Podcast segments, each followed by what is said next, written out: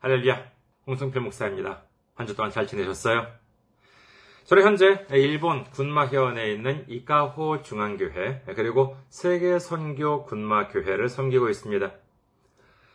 저희 교회 홈페이지 알려드리겠습니다. 저희 교회 홈페이지는 www.ikahochurch.com www.ikahochurch.com입니다. 이곳으로 오시면은 저희 교회에 대한 안내 말씀 그리고 주일 설교 말씀을 들으실 수가 있습니다. 그리고 주일 설교 말씀은 동영상 사이트 유튜브를 통해서 여러분들께서 시청하실 수가 있으시고 그리고 어, 팟캐스트와 팟빵을 통해서도 여러분들께서 음성으로 들으실 수가 있습니다. 다음으로 교회 메일 주소 알려드리겠습니다. 교회 메일 주소는요, 이카호처치 골뱅이 gmail.com입니다. 이카호처치 골뱅이 gmail.com 이곳으로 메일을 보내주시면 제가 언제든지 직접 받아볼 수가 있습니다. 다음으로 지난주에 또 귀하게 선교 후원으로 선교해주신 분들을 소개해드리겠습니다. 윤창조님, 송현수님, 황규환님, 김재원님, 이진묵님, 일본의 부흥을님, 조병란님, 감사해요님, 황석님, 어, 그리고 어, 허영 목사님께서 어, 심호하시는 은총교회님, 그리고 박재관 열그릇님께서 이렇게 귀하게 선교 후원으로 선교해 주셨습니다. 아, 정말 매번 말씀을 드리는 것이지만은 그냥 드리는 말씀이 아니라 정말 마음을 담아서 어, 진심으로 말씀드립니다. 정말 얼마나 이렇게 많은 힘든 가운데 있음에도 불구하고 코로나다 뭐다 이렇게 해가지고 힘들고 어려운 가운데 있음에도 불구하고 이렇게 귀하게 섬겨주시니 얼마나 큰 힘이 되는지 모릅니다. 예수님의 놀라운 축복과 넘치는 은혜가 함께 하시기를 주님의 이름으로 축원드립니다. 다음으로 어, 선교 후원으로 선교 주실 분들을 위해 안내 말씀 드리겠습니다. 먼저 한국에 있는 은행입니다. KB 국민은행이죠. 어, 계좌번호는 079-21-0736-251입니다. KB 국민은행 계좌번호는 079-21-0736-251가 되겠습니다. 그리고 일본에 있는 은행으로 직접 섬겨주실 분들을 위해 안내 말씀드리겠습니다. 군마은행입니다. 저희 교회가 있는 지역은행이에요. 군마은행. 지점번호는 190, 계좌번호는 1992256입니다. 군마은행 지점번호는 190, 계좌번호는 1992256이 되겠습니다. 저희 교회는 아직까지 재정적으로 미자립 상태에 있습니다. 그래서 여러분들의 기도와 선교 후원이 큰 힘이 되고 있습니다. 여러분들의 많은 기도, 많은 관심, 많은 참여, 많은 섬김 기다리고 있겠습니다. 오늘 함께 은혜 나누실 말씀 보도록 하겠습니다. 함께 은혜 나누실 말씀 로마서 5장 17절 말씀이 되겠습니다. 로마서 5장 17절 말씀 봉독해 드리겠습니다. 한 사람의 범죄로 말미암아 사망이 그 한 사람을 통하여 왕노릇 하였은즉 더욱 은혜와 의의 선물을 넘치게 받는 자들은 한 분 예수 그리스도를 통하여 생명 안에서 왕노릇 하리로다. 아멘. 할렐루야. 주님을 사랑하시면 아멘 하시기 바랍니다. 아멘. 오늘 저는 여러분과 함께 로마서 강해 38번째 시간으로서 지지난주에 말씀드렸던 바와 같이 선물을 받은 자의 의무라고 하는 제목으로 은혜를 나누고자 합니다. 자, 이 시점에서 오늘은 먼저 복습부터 한번 하고 넘어가 볼까 합니다. 창세기에 의하면은 하나님께서는 세상을 창조하시고 사람에게 다음과 같이 말씀하셨죠. 창세기 1장 28절. 하나님이 그들에게 복을 주시며 하나님이 그들에게 이르시되 생육하고 번성하여 땅에 충만하라 땅을 정복하라 바다의 물고기와 하늘의 새와 땅에 움직이는 모든 생물을 다스리라 하시니라. 자, 하나님께서는 사람을 지으시고서 이 세상 모든 것 그리고 땅을 정복하고 땅 바다와 하늘과 땅에 있는 모든 생물들을 다 다스려라 지배하라 정복하라. 이렇게 말씀하셨습니다. 그렇다면 이는 하나님께서 사람을 무엇으로 세운 것이라고 말씀드렸습니까? 기억하시나요?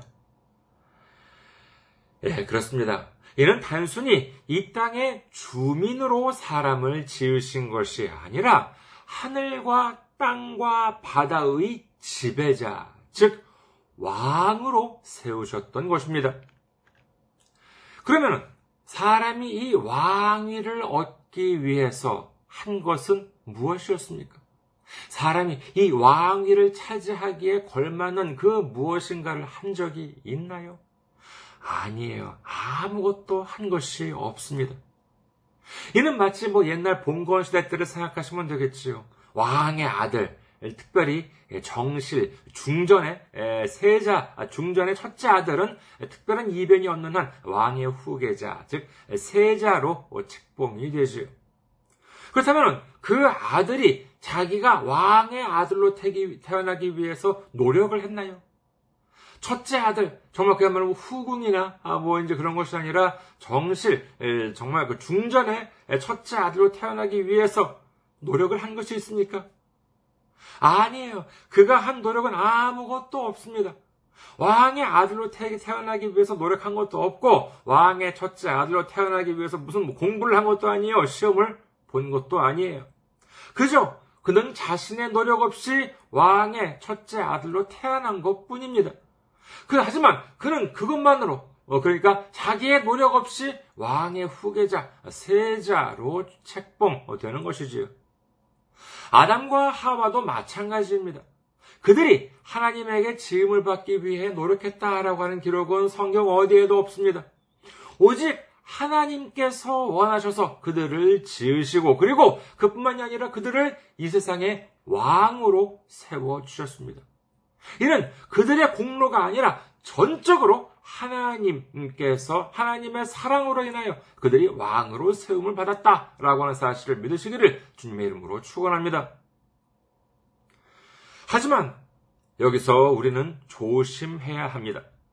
그 왕이라고 하는 자리를 내가 물려받았다라고 칩시다. 그러면 어떻게 해야 하겠습니까? 자, 오늘부터 내가 왕이 됐습니다. 그럼 어떻게 해야 돼요? 아무 일도 안 하고 방에 틀어박혀서 뭐 왕이니까 뭐 왕관이 있겠죠. 그러면은 왕관을 딱 쓰고 어 거울 보면서 어 멋진데 뭐 이러고만 있으면 되겠습니까? 아닙니다. 그러면 안 되지요. 그러면 무엇을 해야 하느냐라고 하면 그것은 바로 왕으로서 주어진 권한을 행사해야 하는 것입니다. 왕에게 주어진 권한을 가지고 국민을 위해서 책임을 다해야 하는 것이지요. 그런데 그와 같은 권한을 가지고 있으면서 이 일을 하지 않아요. 그러면 어떻게 되겠습니까? 그렇습니다. 그 권한은 빼앗기게 되고 말 것입니다. 그렇다면 아담은 아담이 에덴에서 왕 노릇을 한 적이 있나요?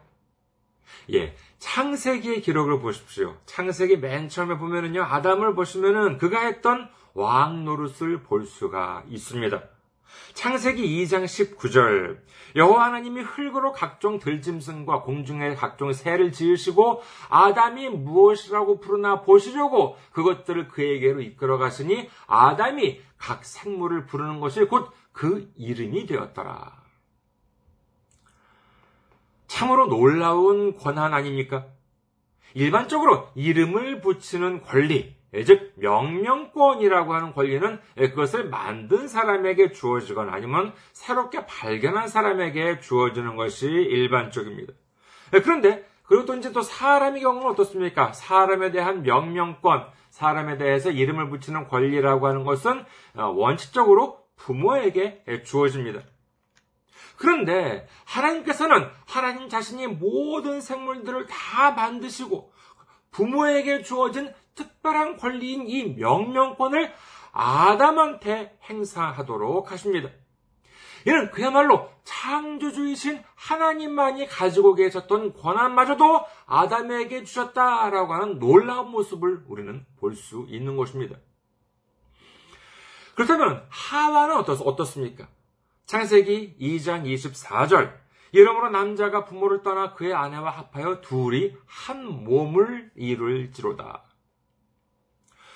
부부는 둘이 아니라 부부는 한 몸입니다. 아담에게 이와 같은 권한이 있었다라고 한다면 이와 같은 권한은 하와도 가지고 있었다라고 해야 할 것입니다. 하와도 아담과 함께 하나님으로부터 주어진 권, 한을 행사하면서 이 땅을 다스려야 할 의무가 있었던 것입니다. 어디 한번 어, 회사 아, 이야기를 한번 해볼까요? 어느 회사에 사장님과 부장님 그리고 부하 직원이 있었습니다. 어, 부장님 뭐 어, 성씨를 붙인다면은 뭐 편의상 뭐 제가 이제 홍가니까는요 어, 홍 부장이라고 합시다. 아, 그리고 회장이 이제 자, 그런데 보면은요 자 아, 어느 날 아, 사장님이 사장님이 이 홍 부장한테 말씀을 하십니다. 이봐 홍 부장 내가 자네에게 내가 가지고 있는 모든 권한을 주겠네. 자, 여기 내가 가지고 있는 도장이야. 아, 이것도 내가 줄게. 예, 그러니까 이걸 가지고 부하 직원들도 잘 관리하고 이 회사를 한번 잘 운영해 보게. 그러면서 사장님은 말을 있습니다. 회사를 운영하면서 무엇을 해도 좋지만은 다만 저기 저 땅, 저 자그마한 땅, 저것만은 절대로 팔지 말게. 만약에 저 자그마한 땅을 팔았다가는 내가 용서하지 않을 거야. 먼저 이렇게 사장님이 말했다고 칩시다. 그런데 어느 날, 한 부하 직원이 이 홍 부장한테 다가옵니다. 그러면서 하는 말이, 부장님, 저기 저 자그마한 땅 팔면 어떠세요? 이렇게 이제 이야기합니다. 그러니까 홍 부장이 놀라죠. 아니야, 저건 사장님이 팔지 말라고 했어. 그러자 이 부하 직원이 말합니다. 아이고, 부장님도 참 순진하시지. 저건 지금 팔아야 돼요. 그래야 제 값을 받는다, 받는다니까요. 저걸 팔면요, 홍 부장님이 이제 사장님으로 승진할 수가 있다고요. 사장님이 왜 저 땅을 파, 부장님도로 팔지 말라고 그랬는 줄 아세요? 부장님이 자기를 밀어내고 사장님이 되실까봐 그게 무서워서 그런 거라니까요. 자, 만약에 이랬다면은 이 홍부장님은 어떻게 해야 했겠습니까? 이봐, 네가 뭔데 지금 사장님이 하지 말라고 한 일을 할 일을 나더러 하라는 거야. 이런 건방진 놈을 만나 당장 나가 뭐가지야? 뭐 이래야 되는 건 아니겠습니까? 그런데 이 홍부장님 그 땅을 보니까는 어때요? 예, 정말 그 부하 직원이 한 말처럼 그걸 팔면은 참 좋을 것 같아요. 사장님이 팔지 말라고 한 건 알고 있는데 저걸 팔면은요 정말 내가 사장님이 될 것만 같아요. 그래서 어떻게 했어요? 예. 사장님이 물려주신 도장을 가지고 그 자그마한 땅을 낼름 팔아버렸습니다. 그러면 사장님이 그 사실을 모를 것 같으십니까? 아니요, 알겠지요. 그러면 어떻게 했겠습니까? 사장님은 분명히 이 홍부장에게 말씀하시기를 모든 권한을 다 넘겨주신 대, 주는 대신에 저 자그마한 땅만은 팔지 말아라, 건드리지 말아라 라고 했음에도 불구하고 그 명령을 어겼어요. 사장님은 그 땅이 아까웠던 것이 아닙니다. 그 땅을 팔 권한이 있음에도 불구하고 내가 명령을 했기 때문에 안 팔았다면 그것만으로 아, 내 명령을 순종하고 있구나. 내 명령을 따르고 있구나. 라고 믿었던 것이지요. 그렇게 인정을 했었던 것입니다. 그런데 그것을 낼름 팔아버렸어요. 이는 용납할 수가 없지요. 당장 홍부장은 그 모든 것을 빼앗기고 빈털터리로 회사를 쫓겨나고 말았을 것입니다. 이 홍부장, 잘못이 무엇이었습니까? 홍 부장이 해야 할 일은 사장님의 말씀을 따라서 회사를 잘 운영하고 그리고 부하 직원들을 지휘해야 하는 입장에 있었음에도 불구하고 오히려 부하 직원의 말을 듣고 사장님을 배신해버리고 말았던 것입니다. 아담과 하와는 하나님의 뜻을 받들고 세상 짐승들을 다스려야 했음에도 불구하고 오히려 자기들이 다스려야 하는 그 짐승의 말을 듣고 하나님의 말씀을 거역해버린 것입니다. 이는 그야말로 하나님께서 주신 크나큰 선물을 발길로 걷어차버리는 일이라고 할 수 있습니다. 아무리 큰 사랑으로 주신 선물이라고 하더라도 이처럼 주는 사람을 무시하게 된다면 어찌 그 선물이 자기 것이 될 수가 있겠습니까? 이렇게 된다면 그 선물은 빼앗기게 되고 많은 것입니다. 창세기 4장에 보시면은 가인과 아벨이 등장합니다. 창세기 4장 1절부터 5절까지 보시겠습니다. 창세기 4장 1절에서 5절. 아담이 그의 아내 하와와 동침함에 하와가 임신하여 가인을 낳고 이르되 내가 여호와를 말미암아 등남하였다 하니라. 그가 또 가인의 아우 아벨을 낳았는데 아벨은 양치는 자였고 가인은 농사하는 자였더라. 세월이 지난 후에 가인은 땅의 소산으로 재물을 삼아 여호와께 드렸고 아벨은 자기도 양의 첫 새끼와 그 기름으로 드렸더니 여호와께서 아벨과 그의 재물은 받으셨으나 가인과 그의 재물은 받지 아니하신지라 가인이 몹시 분하여 안색이 변하니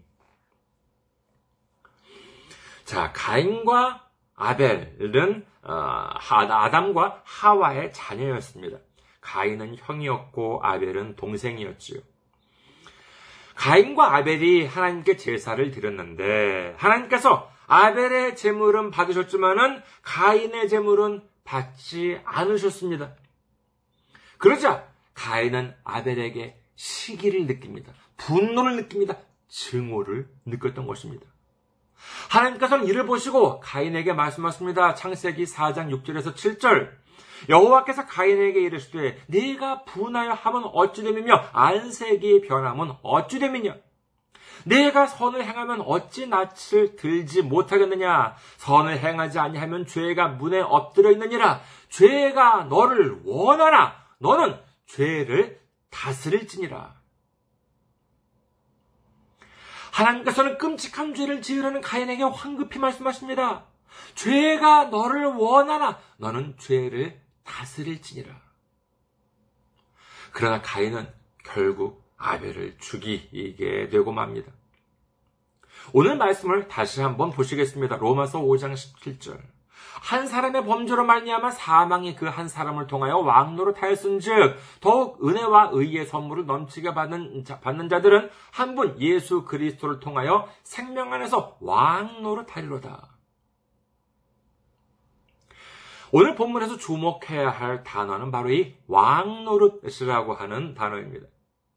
왕노릇이라고 하면 어떻게, 어떠냐라고 하면 이와 같은 말 뜻은 다시 말해서 다스리는 것, 통치하는 것, 그리고 지배하는 것이라고 할 수가 있겠습니다. 하나님은 아담과 하와에게 이 세상을 모두 다 주셨습니다. 이는 전적으로 하나님의 선물입니다. 그리고 하나님께서는 이 세상을 다스리라 라고 말씀하셨습니다. 말하자면 왕노릇하라 라고 말씀하셨던 것이지요. 그런데 왕노릇을 하지 않고 오히려 하나님의 말씀을 어기라 라고 하는 말에 넘어가 버린다면 이거 어떻게 되겠습니까? 이렇게 되면 아담과 하와 그리고 가인처럼 철저하게 버림을 받게 되고 말 것입니다. 자, 이제부터 우리는 이 세상에서 살아가는 동안 왕 노릇하는 여러분 되시기를 주님의 이름으로 축원합니다. 어, 하지만은요 어, 여기서도 어, 우리는 오해하면은 안 되겠지요. 뭐 이렇게 에, 여러분께서는 에, 그러진 않겠습니다만은요 어, 떤 분은 어떤지 이렇게 생각하실지도 모릅니다. 음? 아, 왕 노릇해야 한다. 라고 하니까 어떻게 해야 돼요? 집에 가서 가족들한테 아니면은 우리 이웃들 우리, 우리 이웃들한테 아, 야, 이봐. 야, 저거 좀 가져와. 야, 이거 좀 가져와. 야, 야, 너 이거 해. 너 저거 해. 막 이제, 이렇게 얘기합니다. 그래서 주변에서, 어, 너 왜 그래? 라고 하면은, 어, 나 이제부터 왕노로 타기로 했어. 뭐, 만약에 그런다면은, 이게 올바른 일입니까? 그러니까 우리가 성경을 똑바로 알아야 한다는 것이지요. 하나님께서는 우리를 왕으로 세워주셨지만은 그렇다고 우리 이웃의, 우리 가족의 왕으로 세워주신 것은 아닙니다. 하나님께서는 가인에게 무엇을 다스리라고 말씀하셨습니까? 아벨을 다스리라고 하셨나요? 아담과 하와를 다스리라고 하셨나요? 아닙니다. 죄를 다스리라 라고 말씀하셨습니다. 그렇다면 우리는 무엇에 대해서 왕노로 타야 합니까? 그렇습니다. 죄에 대해서 왕노릇해야 합니다. 그리고 우리는 무엇에 대해서 왕노릇해야 하겠습니까? 마가복음 7장에서 예수님은 다음과 같이 말씀하십니다. 마가복음 7장 21절에서 23절. 속에서 곧 사람의 마음에서 나오는 것은 악한 생각, 곧 음란과 도둑질과 살인과 가늠과 탐욕과 악독과 속임과 음탕과 질투와 비방과 교만과 우매함이니 이 모든 악한 것이 다 속에서 나와서 사람을 더럽게 하느니라. 이렇게 예수님께서는 말씀하십니다. 우리 속에서 탐욕이 끓어오릅니다. 증오나 교만 같은 것들이 우리 마음속에서 막 나옵니다. 그것은 악한 것입니다. 우리를 더럽게 하는 것들입니다. 우리는 이처럼 우리를 더럽게 하는 모든 죄에 대하여 왕노릇하여 하는 줄 믿으시기를 주님의 이름으로 축원합니다. 하와가 마귀에게 속아 넘어가기 전의 모습을 우리는 분명히 기억해야 하겠습니다. 창세기 3장 1절에서 5절 그런데 뱀은 여호와 하나님이 지으신 들짐승 중에 가장 강교하니라. 뱀이 여자에게 물어 이르되 하나님이 참으로 너희에게 동산 모든 나무의 열매를 먹지 말라고 하시더냐? 여자가 뱀에게 말하되 동산 나무의 열매를 우리가 먹을 수 있으나 동산 중앙에 있는 나무의 열매는 하나님의 말씀에 너희는 먹지도 말고 만지지도 말라 너희가 죽을까 하노라 하셨느니라. 뱀이 여자에게 이르되 너희가 결코 죽지 아니하리라. 너희가 그것을 먹는 날에는 너희 눈이 밝아져 하나님과 같이 되어 선악을 알 줄 하나님이 아시느니라. 뱀의 모습으로 둔갑해서 나타난 이 마귀의 이 말은 이는 분명히 잘못되었습니다. 왜 이렇게 말할 수 있냐 하면은 하나님께서 하신 말씀과 완전히 다르기 때문입니다. 만약에 이 시점에서 하와가 왕 노릇을 제대로 했다라고 하면 어떻게 말했어야 했습니까? 야, 뱀! 너 입 닥쳐! 저리 꺼져! 하나님은 그렇게 말씀하지 않으셨어!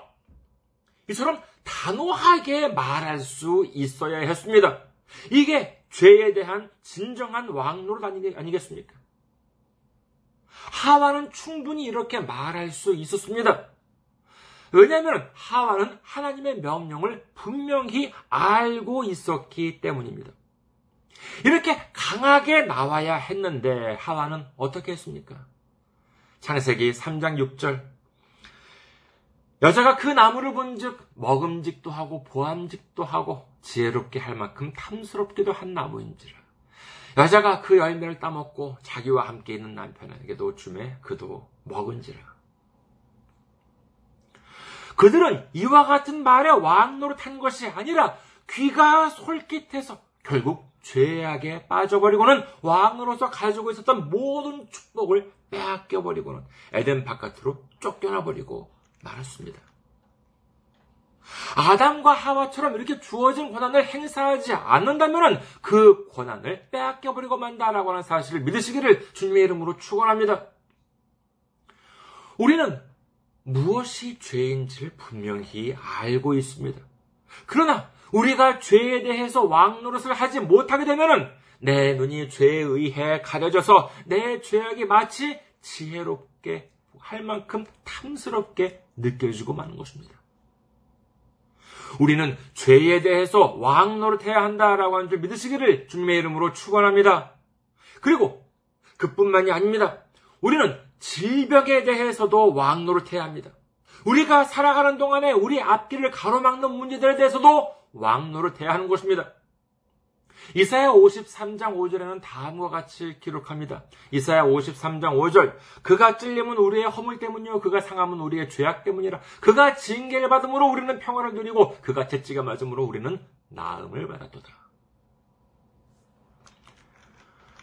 2000년 전에 예수님이 이 땅에 오셔서 찔림을 당하신 것은 예수님에게 허물이 있어서가 아닙니다. 예수님이 상함을 당하신 것은 예수님에게 죄악이 있어서가 아닙니다. 모두가 다 우리의 허물, 우리의 죄악 때문에 예수님이 우리를 대신해서 징계를 받으시고 우리를 대신해서 채찍에 맞으셨던 것입니다. 참으로 슬픈 일이요, 참으로 가슴 아픈 일이 아닐 수 없습니다. 그러나 이 일로 인해서 이제 우리는 더 이상 세상 문제들을 때문에 고통받지 않습니다. 더 이상 질병 때문에 괴로워하지 않아도 되는 것입니다. 그 이유는 예수님께서 우리를 대신해서 징계를 받아주시고 채찍에 맞아주심으로 인해서 하나님께 대한 순종을 완전하게 회복시켜 주셨기 때문입니다. 이제 우리는 우리를 괴롭히는 문제들에 대해서도 왕노릇 할 수 있고 이제 우리는 우리를 괴롭히는 질병들에 대해서도 왕노릇 할 수 있게 되었다라고 하는 사실을 믿으시기를 주님의 이름으로 축원합니다. 하나님께서는 우리에게 말씀하십니다. 죄가 너를 원하나 너는 죄를 다스릴지니라. 탐욕이 너를 원하나 너는 탐욕을 다스릴지니라. 교만이 너를 원하나 너는 교만을 다스릴지니라. 질병이 너를 원하나 너는 질병을 다스릴지니라. 이 세상 문제들이 너를 원하나 너는 이 세상 문제들을 다스릴지니라. 이것이야말로 하나님으로부터 선물을 받은 자의 의무다라고 하는 사실을 믿으시기를 주님의 이름으로 축원합니다. 이제 우리는 우리를 더럽히는 죄악들에게 사로잡히는 것이 아니라 죄악들을 향해 왕노릇을 하면서 물리쳐야 합니다. 우리를 괴롭히는 모든 질병과 모든 질병에 대해서도 왕노릇을 하면서 물리쳐야 하는 것입니다.